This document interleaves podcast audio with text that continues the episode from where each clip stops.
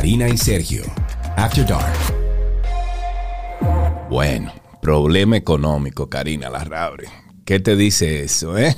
Bueno, eso es como un factor común, generalizado. Y no solamente eso, jornadas laborales extenuantes que nunca terminan. Yo estoy viviendo eso. Un ritmo frenético de vida que provocan, qué sé yo, que 8 de cada 10 personas sufran de estrés. Recuerda, ayer mismo te decía, tengo que respirar, tengo que respirar. Ok. Tienes que aprender a respirar, a tomar las cosas con más calma. Así es, así es. Bueno, pues bienvenidos, señores. Eh, este es otro episodio de Karina y Sergio After Dark. Y hoy queremos hablar de, de cómo nuestra respiración, vamos, respira conmigo, puede ayudarnos a manejar un estrés en particular, el estrés tecnológico. Señores, y esto es una realidad, es así. En los últimos años, la expansión de la tecnología en todos los ámbitos de la vida ha dado lugar a un nuevo concepto médico. Oigan bien, tecnoestrés. Y este se define, porque es bastante lógico, pero se define como una enfermedad de adaptación causada por la falta de habilidad para tratar con las nuevas tecnologías de manera saludable. Porque siempre hemos dicho, no es mala, la tecnología es maravillosa. Muchas veces el problema es el uso que hacemos de esa tecnología. Señores, hasta el agua. El agua puede ser perjudicial para el humano si se toma en grandes cantidades, obviamente. Exacto. Entonces, con cuidado. Y como este es un podcast que busca llevar conciencia sobre la salud mental y el bienestar, queremos buscarle soluciones a este problema que muchos tenemos. Es por esto que nos sentamos con el argentino Matías Quinn. Él es biólogo de profesión desde hace 15 años. Se dedica a impartir cursos de técnica eh, de técnicas de respiración y meditación de la Fundación El Arte de Vivir en todo Latinoamérica. Matías, che, ¿cómo andas, loco? Muy bien, ¿cómo estás? Ves que yo hablo argentino también. Aquí somos medio argentinos todos. Y qué bueno tenerte con nosotros, Matías. Qué bueno poder hablar de esto, porque yo soy y puedo dar un fiel testimonio después de haber transitado por un trastorno de ansiedad y decir que la respiración fue mi mejor aliada el momento en el que yo entendí que a través de mi respiración podía manejar muchas cosas de las que me estaba sucediendo, me dio a entender de la importancia de tomarlo en cuenta. Sin embargo, esto no necesariamente está generalizado. Lo que sí puede estar generalizado es que el uso abusivo de la tecnología de manera constante sea como una norma, como que ya eso es lo normal, pero no nos damos cuenta qué tanto esto puede afectarnos. ¿Cómo podemos empezar este tema, Matías, alrededor de esta nueva problemática de de, salud mental que es el tecnoestrés. Yo creo que escuchándolos a ustedes y con una conversación justo que tuve con un dominicano ayer charlando, creo que hay como una arista obviamente en los niños nosotros, quizás los que somos más grandes, yo lo veo en mis sobrinos, uno ve lo que es el abuso de la tecnología, ¿no? Como que los ve que están pegados a los jueguitos electrónicos. Permanentemente. Permanentemente. Antes de hablar ya aprenden a hacer el swipe en el teléfono. Dice, ¿cómo hace el swipe mi sobrina en el teléfono? Como si estuviese, el dedito se mueve como el teléfono le pida que se mueva para poder pasar las fotos. Exacto.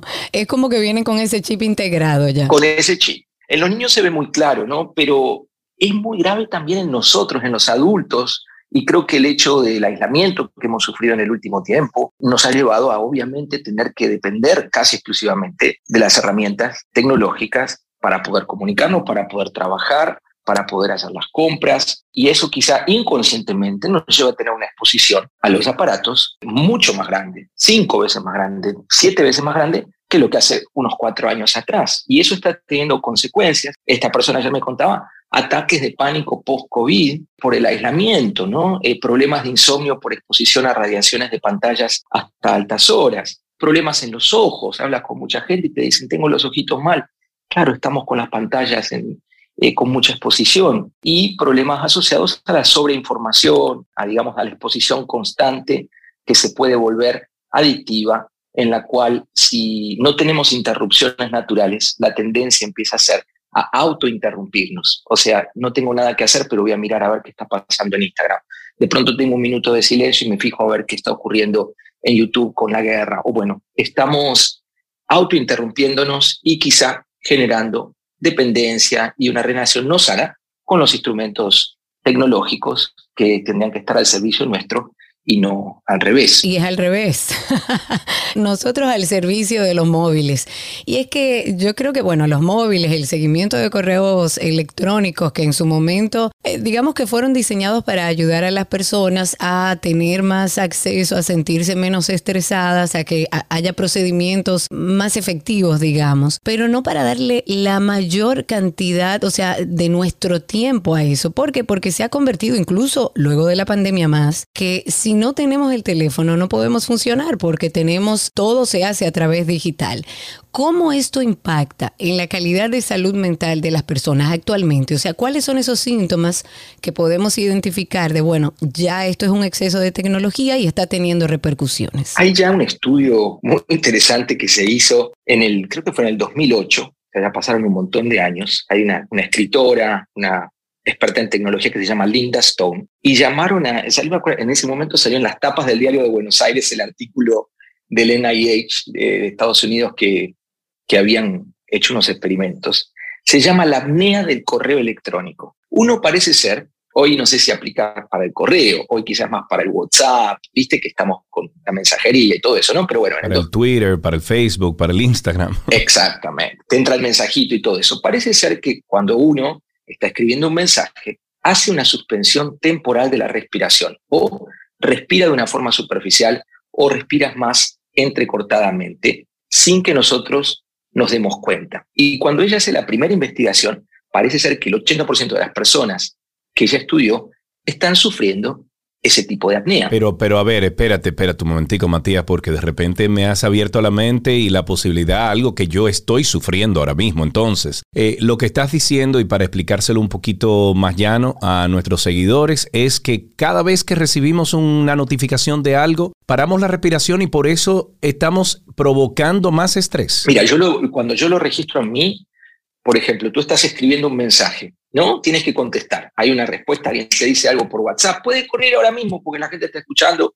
Mientras uno escucha, a veces contesta mensajes, mientras uno habla, está mirando la computadora, y tú empiezas a, a, tipear. Si te fijas, imagínate en casa que empiezas a, contestar con los dos pulgares tu mensajito de WhatsApp. Ya tus hombros se han subido, inmediatamente algo pasa a la altura del cuello. La irrigación cambia. Toda, corporalmente tú puedes saber si alguien está leyendo un mensaje o enviando un mensaje. Hasta que tú no apretas el botón de enviar o estás en un correo, hasta que tú no apretas enter, si te fijas luego hay un, ah, lo envié, lo mandé, como que... Listo.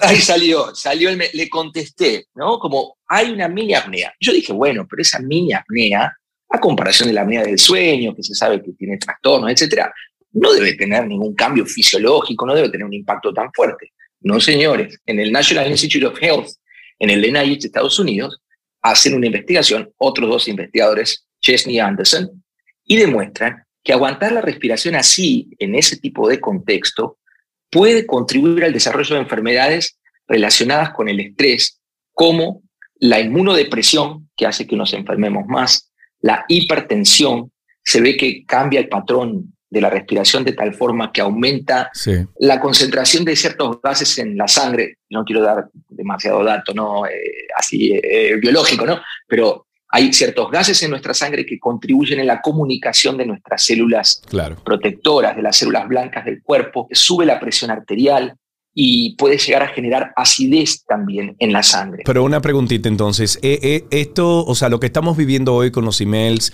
y la apnea de los emails y de las notificaciones, lo que estoy buscando es si históricamente hay algún tipo de comparación que podamos hacer en el pasado con algo que fuera similar a esto y que de repente se ha, qué sé yo, se ha aumentado, se ha incrementado con el uso de las redes sociales y las notificaciones en general, no solamente de las redes sociales, pero antes había un indicador como este o no? Siempre hubo, biológicamente existe un tipo de respuesta que se llama la respuesta de lucha y huida, ya hace casi 80 años, casi 90 años que se clasificó, que se estudió, y que en todos los mamíferos, en los animales en general, ante una situación de peligro, se activan ciertos sistemas del organismo que te ponen en situación para básicamente huir. Sí, claro. ¿Qué es lo que hace a nivel de la fisiología? Te manda todo el azúcar a la musculatura, ¿no? Para que tú puedas responder rápidamente y activa las conductas más reactivas que no requieren de reflexión, porque tú te está corriendo un león y pues tiene que empezar a correr porque no, es momento de ponerse a, a, filosofar. A filosofar con el león, de que, señor león. claro. Entonces, el estrés siempre en el mundo animal es funcional, porque es el que nos salva de los peligros o el que los animales que cazan y todo les permite cazar. ¿no? Ahora, cuando el fenómeno del estrés que todos sabemos que cada vez es más, es algo que lo encontramos en todo sitio, desde el aula de los niños, que se estresan los niños y tienen déficit de atención, en el ambiente laboral, en el ambiente de las comunicaciones, obviamente, que es lo que comentaban ustedes, pero incluso en el hogar, estando solo, la gente hoy en día se siente estresada, este fenómeno se vuelve algo crónico claro. y ahí deja de ser funcional. ¿Por qué? Porque entonces ya hay menos energía para ser consciente, hay menos energía para tomar decisiones libres y estamos cada día más reactivos, con más enojo, con más frustración, con más ansiedad, con más preocupación. Entonces, este fenómeno que es funcional y es sano en su debido contexto, se puede volver un grave problema y se ha vuelto causa de mortalidad en el mundo. Casi les diría número uno, si tú metes adentro los problemas cardíacos, los problemas de cáncer y la asociación que tienen con el estrés, simplemente porque nadie nos enseñó cómo quitarnos el estrés y cómo manejarlo. No, claro, de hecho, nos suprimen, nos enseñan a que hay ciertas emociones que no, no, no debemos ni siquiera mencionarlas, no nos enseñaron a lidiar con la, con la tristeza, con el estrés y con todo lo que vivimos hoy en día. Hay muchos expertos, Matías, que dicen que la respiración es un indicador muy preciso de los estados psicológicos. Tú que has estudiado esto, ¿hay una explicación científica para esto? Claro que sí. Lo primero que uno detecta desde el sentido común es que en momentos de estrés la respiración puede ser más superficial o más entrecortada o pueden aparecer estas interrupciones intermitentes de la respiración. Fíjate cómo respira una persona cuando está enojada. Qué barbaridad, esto es un desastre, ¿qué vamos a hacer? No llegamos más, hay un tapón, el tráfico. Tu respiración se volverá cortita, superficial. Una persona deprimida, ¿cómo respira? Ah, estoy tan triste. Ah, se me murió el hámster. Ah, más énfasis en la exhalación. Viene un niño, te asusta desde atrás y ¿qué haces? Inhala así, retienes el aire un pequeño instante, ¿no? Eh, llegas a una playa, te fuiste a las terrenas o te fuiste a estos lugares hermosos de República Dominicana y ¿qué haces cuando ves el mar? Inhalas profundo. Al inhalar hay algo que se expande, al exhalar hay algo que se relaja. Existe una correlación muy fuerte entre los patrones de pensamientos que tenemos, las sensaciones físicas que tenemos y el patrón de nuestra respiración. Las emociones generan respiraciones específicas que cambian el volumen de la respiración, la temperatura de la respiración, cambian el patrón, el ritmo de la respiración y a su vez trabajando con tu respiración puedes afectar, puedes controlar, puedes manejar hasta cierto punto a tu mundo interno emocional. Y todo esto se ha estudiado y se puede, digamos, perfeccionar como cualquier otro arte o cualquier otra ciencia. Claro. ¿Y cuáles serían entonces, Matías, los impactos puntuales de respirar conscientemente en medio de un pico de estrés? O sea, en ese momento de crisis, cuando te dicen, incluso lo hemos visto en películas, lo hemos visto en muchísimos ejemplos, nosotros mismos ya lo, creo que lo tenemos innato, lo tenemos como codificado en nuestro ADN, que cuando vemos a alguien en estrés decimos, respira, respira, respira. ¿Cuáles son esos impactos puntuales? Sí, existen así básicamente, yo te diría, en un momento de estrés, solo observar tu respiración o durante el trabajo, empezar a hacer respiraciones profundas, te puede ayudar, ¿no? A un nivel muy, muy básico en una situación de estrés, como tú dices, empiezas a respirar, a tomar conciencia de tu respiración, te puede ayudar a que baje la frecuencia cardíaca, te puede ayudar a, a evitar esa sensación de, digamos, de sentirte abrumado, a reconectarte contigo mismo y llevar la atención de esa nube de pensamientos, esos estímulos externos, hacia el mundo interno. Ahora, cuando tú quieres ya decir, bueno, quiero contar con alguna herramienta más profesional, estudiada científicamente, quiero aprender alguna herramienta preventiva, quiero generar pausas activas en el día que me permitan a mí bajar un cambio, relajarme, bueno, ahí te entras en el mundo de lo que tradicionalmente se conoce como los pranayamas. Pranayama eh, son disciplinas milenarias que vienen de Oriente, que luego la ciencia las estudia, y, las pone quizá en lenguaje más práctico para nosotros. Y el mundo de los pranayamas se ha estudiado científicamente muchísimo, se practica y ahí es el trabajo con el prana. Prana es la energía sutil que está muy asociada a la respiración y ahí empiezas a practicar pranayamas y, por ejemplo, yo respiro una vez por día, a la mañana, me ducho, hago mi rutina de un poquito de estiramientos, de yoga y luego hago una sesión de 20 minutos de respiración, que es lo que hago hace 15 años, lo que enseño, que me ayuda a encarar el día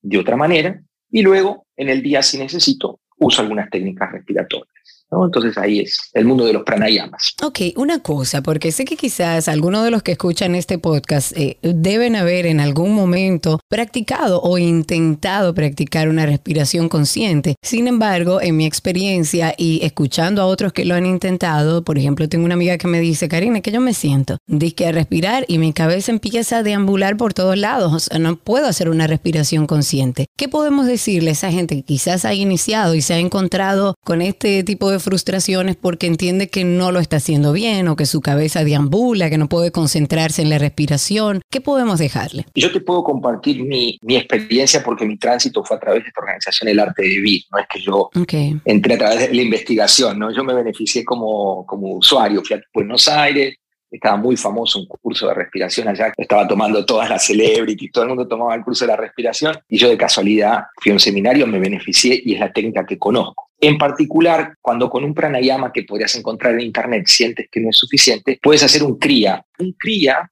es lo que yo le recomendaría a tu amiga. ¿Qué es kriya? Kriya literalmente es una acción purificadora y es una técnica de respiración que te conviene hacer dos, tres días con cierta asistencia de alguien especializado porque son técnicas más fuertes que permiten quitar estrés viejo acumulado. ¿Qué le ocurre a tu amiga? Te sientas con la idea de meditar, con la idea de tener paz mental o lo que sea, y la cabeza no para de hacer cuentas, no para de, pensar en pendientes, o simplemente... Te boicotea. Te boicotea. la mente del ser humano tiene, en el arte definimos al estrés como la oscilación de tu mente entre el pasado y el futuro. En los momentos de estrés o nos quedamos trabados con algo que ocurrió, frustrados por algo que no se dio, enojados por alguna situación, o de alguna manera estamos con ansiedad, con incertidumbre o con temor por aquello que pueda ocurrir en el futuro. A ese péndulo normalmente inconsciente de nuestra propia mente lo definimos como el fenómeno del estrés. Y tu respiración ocurre en el momento presente. Tu respiración sin necesidad de tener que hacer nada mentalmente te puede ayudar a estar más y más presente y cortar con esta oscilación. Los crías son respiraciones más fuertes, como te digo, más potentes, que te ayudan a quitar el estrés acumulado que tenemos, así como una casa de fin de semana en la cual uno lo hace mucho tiempo y al entrar, al golpear los almohadones y los colchones sale polvo en el ambiente, eh, ahí le recomendaría hacer tres, cuatro días de respiración, que fue lo que yo hice y, que se puede hacer aquí en Dominicana y en todo el mundo. Entonces haces un cría. Y luego de hacer el cría te quedas con alguna técnica que sería como el plumero para pasar todos los días o repasas con el barre. Me suena bien eso, Matías. Eh, yo creo que podemos hacer una, una, respiración aquí contigo, Matías. Sí. Claro, hay que dejar algunas técnicas. Te vamos a dejar este espacio para que tú nos, a nosotros y a los que nos escuchan, nos dejes una técnica de respiración para empezar a practicar. Ok, si, si estás manejando mientras escuchas este episodio, te recomendamos que aparques el vehículo a un lado, que no sigas manejando, etcétera, sino que nos llevemos ahora de, esta técnica que nos va a enseñar Matías para nosotros entonces bajar la revolución cuando tengamos algún tipo de crisis o que pongamos una alarma en el teléfono para que cada cierto tiempo podamos hacer este ejercicio. Dale Matías, vamos arriba. Este ejercicio se llama el pranayama de las fosas nasales alternadas. Es una respiración muy famosa en el mundo del yoga. Bueno, no tenemos la oportunidad de vernos, tenemos que visualizar un poquitito, ustedes me dirán si vamos entendiendo. Principalmente te sientas con tu espalda tan recta como puedas, el cuerpo relajado y puedes reposar a tu mano izquierda sobre tus piernas con la palma mirando hacia el cielo. Y vamos a trabajar con la mano derecha. Vamos a llevar el dedo índice y el mayor a la base de tu nariz, o sea, al entrecejo y vamos a inhalar por las dos narinas y con el pulgar puedes tapar tu fosa nasal derecha suavemente y exhalar por la izquierda. Ahora inhalarás por la izquierda y con el dedito anular o con el pequeñito tapando la fosa nasal izquierda, exhalas destapando por la derecha. Inhalas por la derecha, con el pulgar tapas la fosa nasal derecha y exhalas por izquierda. Estás alternando tu respiración. Inhalas por donde exhalaste, la boca está cerrada.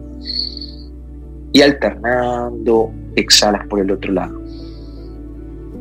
Ahora cierra tus ojos un instante, inhala por derecha, tapando la derecha, exhala por izquierda. Una más. Inhalo por izquierda, exhalo por derecha, ojos cerrados, última respiración. Inhala por derecha, exhalando por izquierda.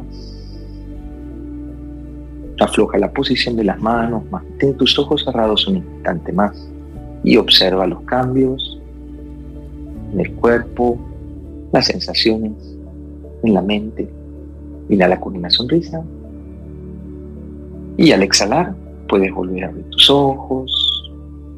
Hicimos una mini versión de menos de un minuto, pero esta respiración repasándola rapidito la puedes hacer cuando quieras durante cinco minutos y lo que haces es alternar la inhalación y la exhalación por cada una de tus dos narinas. Comienzas inhalando exhalando por el lado izquierdo, tapando la fosa nasal derecha.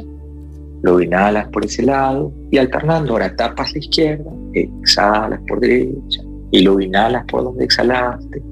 Y así vas alternando tu respiración. Si no te ubicaste visualmente, en Google tú metes pranayama de fosas nasales alternadas, te va a aparecer un dibujito porque es muy famosa.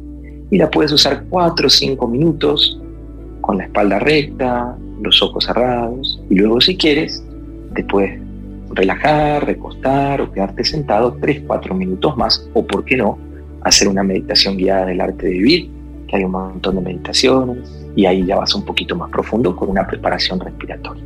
Genial, genial. Señores, definitivamente la respiración tiene que ver mucho con nosotros y debemos aprender a hacerlo de manera más consciente. Yo creo que es mucho más inteligente no esperar a que llegue ese momento de estrés, ese momento de crisis.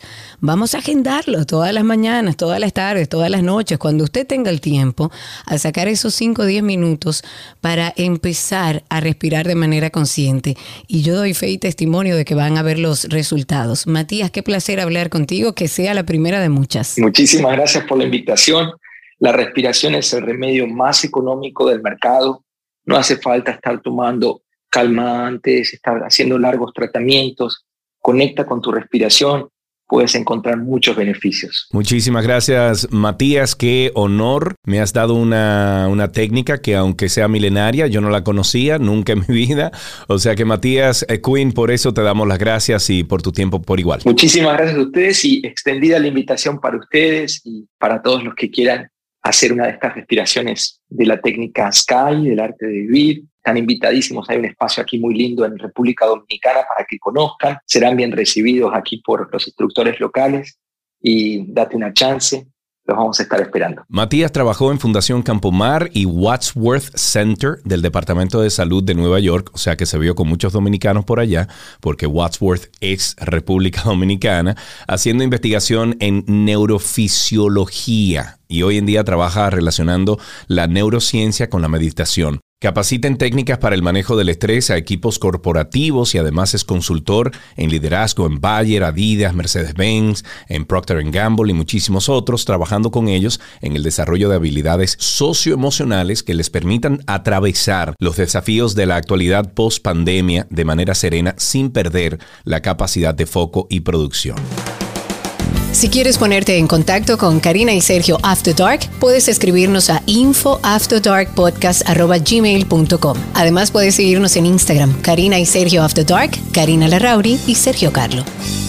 Esperamos que luego de escuchar a Matías todos hagamos más conciencia del poder que tiene nuestra respiración para nuestro bienestar. Pero no podíamos irnos sin decirles que nos sigan a través de nuestra cuenta en Instagram, arroba Karina y Sergio After Dark. En la conducción de este episodio estamos Karina Larrauri y Sergio Carlo. Este contenido fue producido por Cindy Paulino y en la super edición está nuestro super Raven Pineda. Hasta la próxima. Karina y Sergio After Dark.